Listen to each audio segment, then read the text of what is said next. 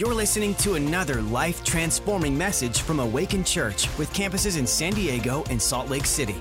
To find out more about us, go to awakenchurch.com.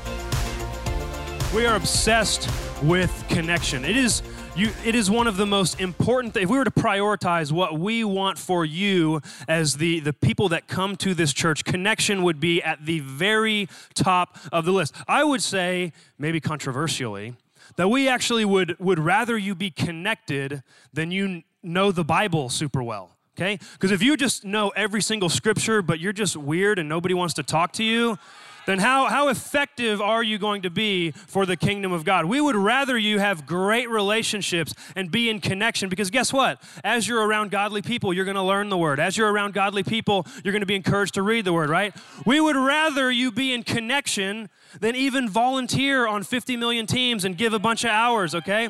It is so important that you are in connection, right? In connection. And so, uh, to, to relay to you just how important this is. I'm not even going to use the Bible, okay? I'm just going to use straight up science, okay? It's kind of science, it's kind of sociology, it's not really science. Anyway, so uh, there is a study that was conducted uh, by, uh, by Harvard University. I don't know if you ever heard of it, but it's like really, a lot of smart people uh, go to Harvard. It's called the Harvard Study of Adult Development. It's the longest study on adult human behavior in the history of humankind. Okay? This study has been going on, and think about this, for 75 years. Researchers have been following um, 724 that at the time when they started were boys. And now they are, there's, I believe, out of the 724 men, 60 of the men are still alive and they're in their, their 90s, some of them in their, in their late 80s. And so they have followed these men for 75 years. So think about that. That means that even like some of the researchers that were a part of the team have died and they had to pass on their research to new researchers, okay? So for 75 years, they've been monitoring these men, and every year they would get together, they would interview them, they would interview their children, interview their wives, they would set up a video camera and just film their, their family interactions. They would even pull their health records. And so, what they found was pretty astounding. And so the, they're on their fourth director of the study, by the way, because people keep retiring because the study's been going on for 75 years. And so uh, the current director of the study, his name is um, uh, Robert Waldinger, I believe. And he said, and they're actually going to put the quote up behind me. Pretty awesome name, Mr. Probably Dr. Waldinger. Um, and he said, The clearest message we get from this 75 year study is this good relationships keep us happier and healthier period. It turns out that people who are more socially connected to family, to friends, to community are happier, they are physically healthier, and they live longer than people who are less well connected.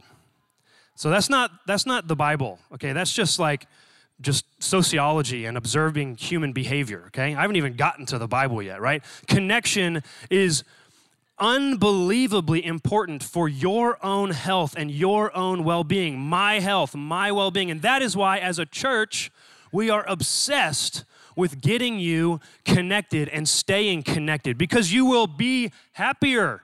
You will literally live longer. Okay? And so we are obsessed with connection at this church. So the title of my message is Connection Points connection points. And as Christians, I believe that there are three main connection points for us that we need to make sure that we are always connected to, connected with. And that would be that we are always connected to God. Duh, that one's pretty obvious. Uh, always connected to uh, other Christians, other believers, but actually also always connected to the world, to, to people who don't follow God yet. And so those are the three things that we as Christians should be obsessed with connecting to. And so, Point number one connecting to God. Connecting to God.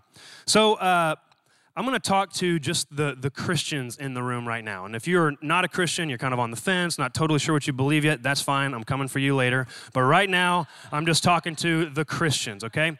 So, um, as a Christian, you are just by default, you are connected to God That has happened. There is one mediator between God and man, that is Jesus Christ. And so, if you've accepted Jesus Christ as an atoning sacrifice for your sins, then you are now connected to God, period. Doesn't matter. Okay, you are connected to God. But we all know, like if you've been walking with the Lord for a long time, that it's possible, even though you are connected, to just you have those seasons where maybe you don't feel as connected or just feel like like God has been a little silent. And even though you've been asking him for things just doesn't feel like he's taught right? Am I, I hope, hope it's not just me. That would be really concerning. And so uh, we have these moments where maybe we, we don't feel totally connected even though we are connected. And uh, I would say that there is almost always only one reason for that. And it is that we lose sight of our identity of our identity, who we actually are. So this is this is a little bit semantics, but it actually frustrates me greatly when people say, I am a sinner saved by grace. We've all heard that, right? I mean, that's like, that's actually not true. You were a sinner who was then saved by grace. And now the Bible says you are no longer a sinner. You are a new creation. You are holy. You are blameless. When God looks at you, He doesn't see all of your mistakes, He sees the perfection of Jesus Christ. He thinks you are awesome, that you are perfect in every way, spotless, no blemishes, right? But we, we, we, we lose sight of that and we, we, we don't um, understand that that's the way he sees us right and so, uh, 2 Corinthians 5.17, very famous verse says, Therefore, if anyone is in Christ, he is a new creation. Old things have passed away. Behold, all things have become new. And that word, you know, the word new is a little weird, right? Because you can get a new car, but it's used, but it's new to you, right? So it's a new car, but that's not what this word means. This word means brand spanking new, off of the assembly line, straight from the factory, not refurbished, not remodeled, not rewired, but 100% totally, completely new. 1 Peter 2, verses 9 and 10 says this is un- one of the most powerful passages of Scripture about who you are. It says, But you are a chosen generation, a royal priesthood do you have any idea how crazy those three words are? A royal priesthood. You are royalty. You are a king and a queen in the kingdom of God. And you are a priest. Traditionally, a priest was made to have direct connection to God, to stand in the gap between man and God. But now you can boldly walk into the throne room of God as a child of God and say, Hey, Father, I could use some help right here. Hey, Father, I could really, what should I do here? You don't have to grovel and beg and Lord, please, uh, you know, don't smite me with your wrath. No, you just say, hey, God, I know that you love me. I know that I am spotless. I am blameless. You view me as your child. And so, God, I would just ask that right now you would move on behalf of my family. You would move on behalf of my finances in Jesus' mighty name, right? You are not a sinner saved by grace. You were a sinner who was then saved by grace. And now you are a royal priest. Wow, what a title. That's pretty sweet.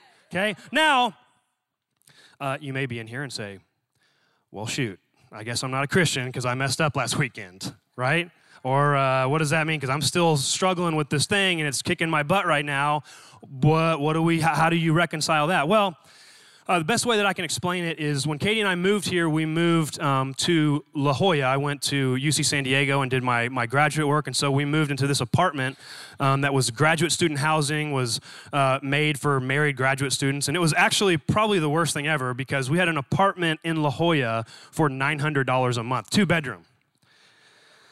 And then after I moved out, I was awakened to the reality of rent prices um, here in San Diego. So, anyway, had this apartment in La Jolla, and we had uh, started going to, at the time, C3 Church. And, and at the time, there was just a central campus and a north campus. And um, I actually led uh, worship. I was the music director for the north campus back when we had Saturday night services. And so I would always drive from La Jolla up to Carlsbad, do church on Saturday night, and then drive home. And so for years, week after week after week after week, when I was coming home, Katie and I would drive south on the 5, and then at the split where the 805 goes to the left and the 5 goes to the right, I would go down the 5 because that was where La Jolla was. I went, that was my home, right? Well, then we moved. I had a new home. And that was in Kearny Mesa. Okay? So, still going to church, still driving up to Carlsbad doing church, and then coming home. And then what I would find is Katie and I would just be talking, I would be daydreaming, whatever, and I would just find myself veering off down the five. Like, oh, dad gummit, I don't live there anymore. That's not my home anymore. I live over there. How weird would it be if I showed up at my old home and was like, hey, can I come in? They'd be like, no, that's breaking and entering. Please, I'm to call the police, right? You have a new home as a Christian. Listen to this. How crazy is this? Romans 6:23 says that for the wages of sin is death. And that word wages is the, is the, is the, uh, the Greek word that means what a soldier gets paid from his general. And so, what it is saying is the wages of sin. So, sin pays you. You are under his banner. You are on the on the, the wrong team, on the fighting for the wrong side, and he pays you. Listen how sneaky the devil is. He pays you with death. And death is actually a debt. So you owe your life. And so, how crazy is it that what sin gets you, it pays you, but it pays you with a debt? That's messed up. That's messed up. So you see, we were all at one time under the banner, fighting for the general of sin, deserving of destruction, right? But we are on a new team now. You are on you are now you have the Lord as your champion, as your admiral, okay? You don't live there anymore. Now, you may find yourself because for years and years and years and years and years and years you have programmed yourself to go this way and just like I would on the 5, just uh, but then you say, shoot, I don't live there anymore. I'm going to turn around and go back to my new home, right? And so we are still, even though you are reborn, regenerated, a new creation, you are still sort of, for, for the now, trapped in this fleshly bag of bones. You still have the same thinking, the same habits, the same mentality, but you need to know that you are not a sinner saved by grace. You were, now you are a child of God. You are a victor, you are a conqueror.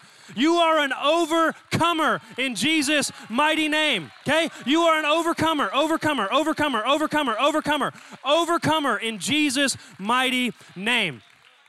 So, okay, we have sort of addressed that the root cause of feeling disconnected from God as a Christian is a is a lack of identity or, or lo- uh, slipping a little bit in your understanding of your identity. Fine, cool, we all we get that. So then then what? Great. How, uh, if if you're if you're in that, it's like that's not very helpful. Can you tell me what to what to do, how to how to fix that? Well, there's two things.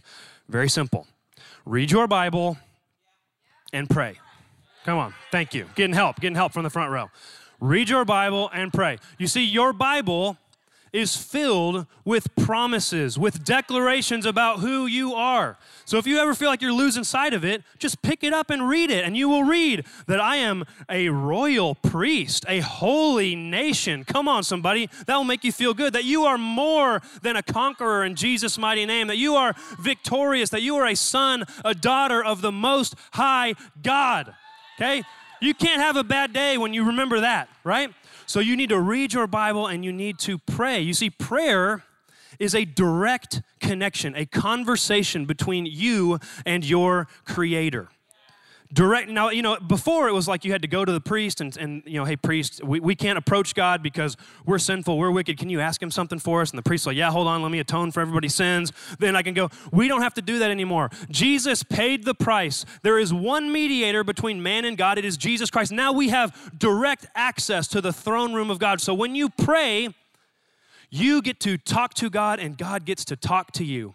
So you guys are going to get sick of hearing me say this but Tuesday mornings, 5:30 in the morning, right out there, we have something called men's prayer and we learn how to pray. Okay, prayer is not a spiritual gift. It's not like some people are good at praying and some aren't. The disciples said, Lord, teach us to pray. That means you can be bad at it and you can get better. And so we learn how to pray. We practice praying. We get better at praying out there at 5:30 in the morning, Tuesdays in the foyer. Ladies, you meet uh, 7 and 9 a.m. at uh, on Thursdays right here. L- commit to being a person that is savagely obsessed with learning how to pray. So, savagely obsessed. I did say that. That's right. New hashtag. If you are in here and you are a man, and you, you know, if you're here for the first time or you're just here for a couple weeks, then I will give you a pass. This doesn't totally apply to you yet. But if you are in here and you're a man and you have committed that this is your church, this is your home church, and you are committed to seeing God develop you, to empower you, to, to walk in the favor of God, to learn how to be a better disciple, to learn how to better walk out the great commission of making disciples, I want you to get out your cell phone. I want you to text South Men all one word, South Men to 555 888. And you're going to start getting texts. Not we're not going to spam you to death every five minutes, okay? But just send out texts, reminder texts about men's prayer. We're also going to be sending out um, some testimonies of just incredible things that God is doing in the lives of the men of our church. And so you may be just in this, man, I'm just really struggling, trying to believe in God for this miracle in my finances, believe in God. But then you hear a story which happened last Tuesday at men's prayer. I was there, well, Tuesday before, uh, and it was you know, hey, uh, it was crazy. I, my boss came to me and just told me they miscalculated my commissions, and uh, basically, here's a $15,000 check. Boom, come on. So if you're like wondering if God can provide for you, and then you hear something like that, that gets your faith going. That gets you excited. That gets you believe, because God is no respecter of persons. If He did it for some guy in our church, He'll do it for you in Jesus' mighty name. So we're going to use that to send out some texts of some of the amazing things that God is doing in the life of our men. Um, if you're a lady, you can text. Stand by South Cherish Girls, all one word, to 555 888.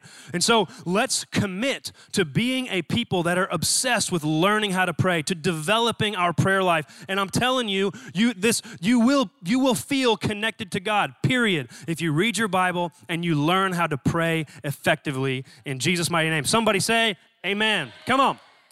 So, we've got to connect to God, be connected to God. We also need to connect to sinners. We need to connect to people who don't follow the Lord yet, okay? Well, I was at this, uh, I was at a church service a long time ago, and the pastor said something I thought was, was kind of cool. He's like, all right, you know, give me a bunch of names for Jesus. You know, what does the Bible say? Well, give me some names. And people are like, Savior, Rabbi, Teacher, Son of God, Son of Man, Bread of Life, Good Shepherd, you know. And he's like, yeah, good, come on, keep going, keep going. And there's probably 50 names of, you know, they, they, and then he said, hey, awesome, you're all right, good stuff. You forgot one, though. Jesus was called a friend of sinners. And what we cannot do, what we cannot do is be people that feel that somehow sin is contagious. And we're gonna, we're gonna like, if you hang around with people that curse, all of a sudden you're gonna start saying curse words every, every other word, okay? It just doesn't, if you're in church and renewing your mind and you are covered by the blood of Jesus Christ, like, you're not gonna catch sin somehow, okay? It just doesn't work like that, right? And I love the story of, um, it's in all three uh, of the of the what are called the synoptic gospels with Matthew, Mark, and Luke. It's the calling of Matthew. Matthew is one of the the twelve disciples, and Jesus calls him and says, "Follow me." And he is a tax collector. Okay, and he is so stoked and so just humbled and, and excited that he's, that he's like, Jesus, please come over to my house. I'm going to feed you this massive dinner. So they have this big feast, and he invites all of his friends, okay? So Jesus is hanging out, having dinner with these tax collectors and these sinners. Here's what you need to understand we don't have like a moral equivalent in our American society right now for what a tax collector was back then.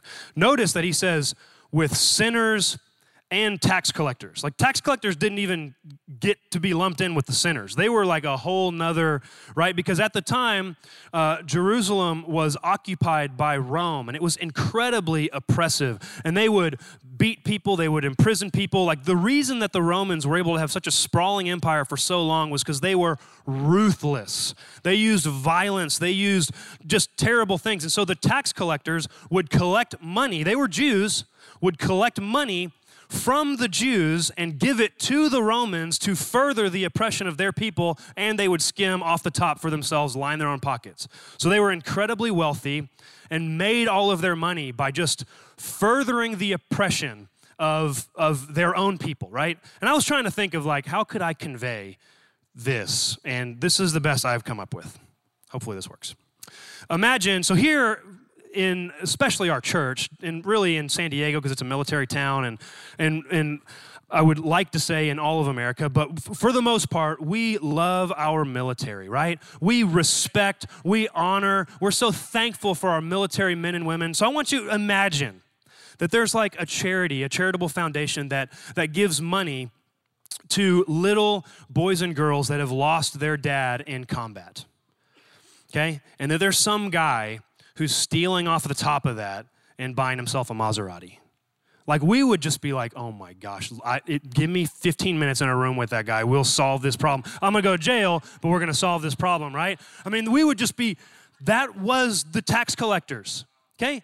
And Jesus, it wasn't like Jesus was like, okay, I will get close enough to you so that you can hear the words I'm saying, but I cannot get any closer because uh, there is a divide between us. You're a sinner, I'm a Christian. We just, you know, so to, Jesus did not keep sinners at arm's length. He went to their home ate dinner with them, reclined at their table, okay? And so we need to be a people that is not scared of people that aren't Christians, okay? And I work with a bunch of really, really rough people. And I love them to death, but when we like I can't even like I have to like delete text they sent. I'm like, guys, come on now. You, I don't even know those words were words, what you just said. Like, how did you? I've never heard those words put together in that combination before, ever okay? But these guys, I love them. They're my friends, okay? They're my friends, and they know exactly what I stand for. They know exactly what I believe, and they, they, they respect it, okay? They never make fun of my beliefs because they know that I'm convicted, and they know that um, I've had incredible conversations with these guys. Talks about God, about Jesus, about grief and loss, right? These deep, deep conversations. And it's because they know that I'm their friend. I'm not judging them, like just trying to convert them and slap them in the head with my Bible. And if, if it doesn't work, then, well, I guess I'm moving on. I care about them. They're my friends. Jesus was a friend of sinners. And so we must be a church people. If you if you don't have a single non-Christian friend, you're you're doing it wrong. I'm sorry. You're doing it wrong. Okay? Jesus was a friend of sinners. We need to be in the world. And listen, you know, obviously, if you don't tell me that you're going to go like if you're a dude, you're going to go minister at the strip clubs. Like no, that's that's not quite it. You're you're you're missing it, okay? Right?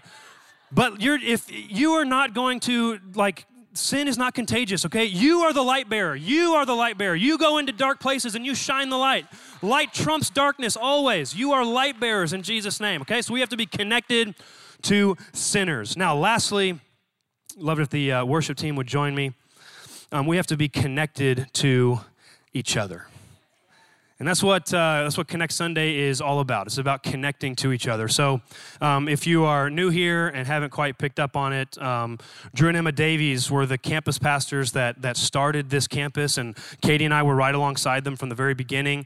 And uh, they have since answered the call of God to, to move and plant a church in Seattle. And Katie and I have, have taken over. And uh, to be honest with you, I never in my life had aspirations to be a pastor. When I was young, I wasn't like, I, I was just like, I hope I don't die from my destructive decisions, okay? That's where I was at. Thankfully, God saved me, and uh, I am a new creation in Jesus' mighty name. I was a sinner saved by grace. Come on, somebody, right? But we don't, like, this is new to me in some senses, right? And so I've been wanting to equip myself with, all right, well, what does a what does a church look like? What does a healthy church look like? And there's really no greater place to look than the book of Acts. Okay? Now the book of Acts, if you're not too familiar with your Bible, is the is the first book after the four gospels, after Matthew, Matthew Mark, Luke, and John.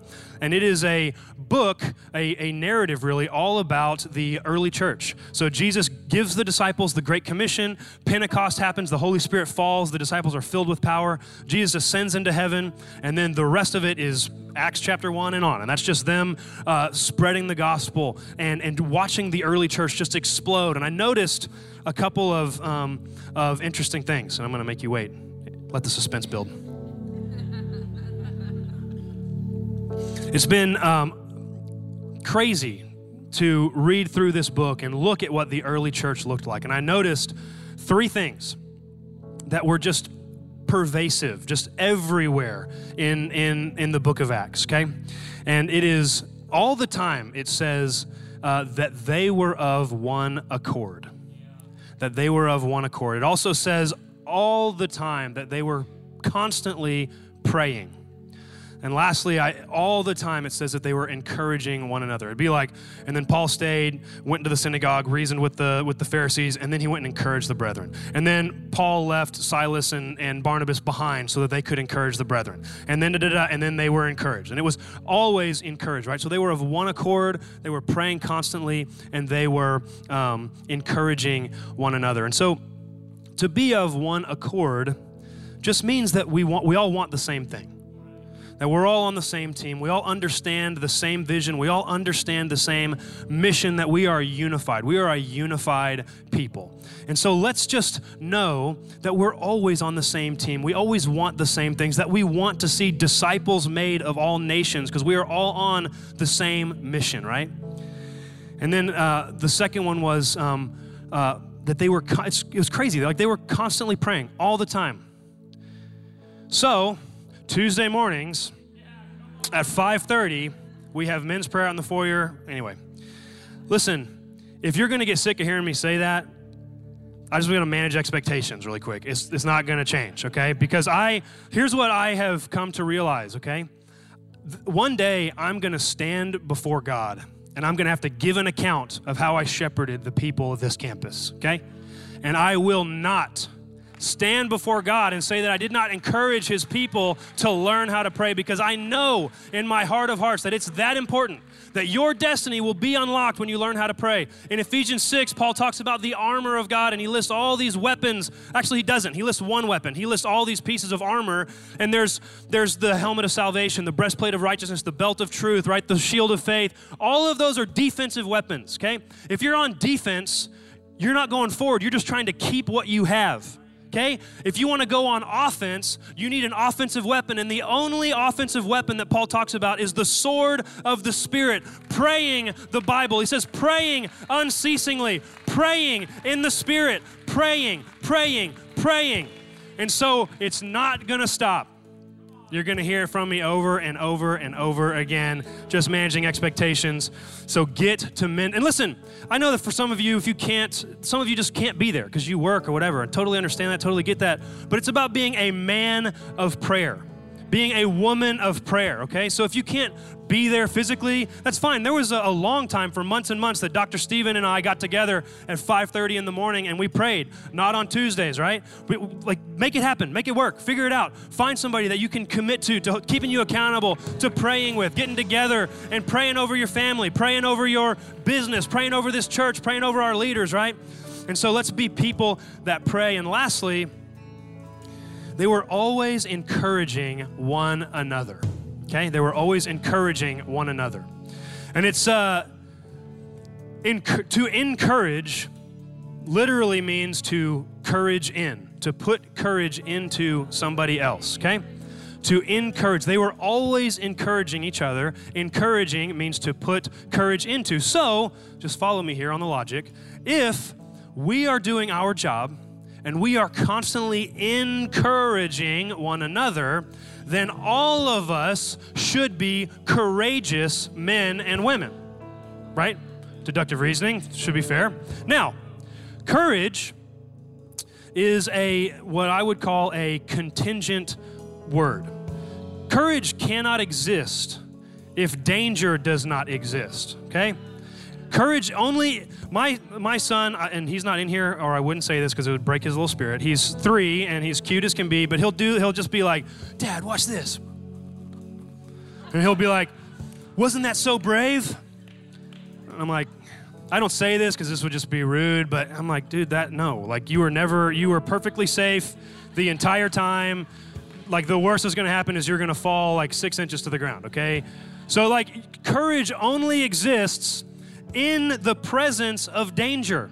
So, if we are a people who are constantly encouraging one another, then we will be a people who are filled with courage which means we are a people that take big risks for God. We put ourselves in dangerous places, that you step out into uncharted waters to, to buy a home in San Diego, even though it's scary, even though it may, it may put you in jeopardy, but you believe God. We, we're going to believe, we're going to put ourselves in dangerous situations because we're going to be unashamed of what God has done in our life, to share our testimony, to tell people what God has done. And, you know, yeah, maybe someone will think you're weird or think you're, so what? Come on. Let's be a people who are encouraged, that are courageous courageous, that step into dangerous places knowing that everywhere the sole of our foot treads, He has given it to us already. That we are conquerors, that we are overcomers in Jesus' name. Overcomers, victors in Jesus' name. Come on, somebody.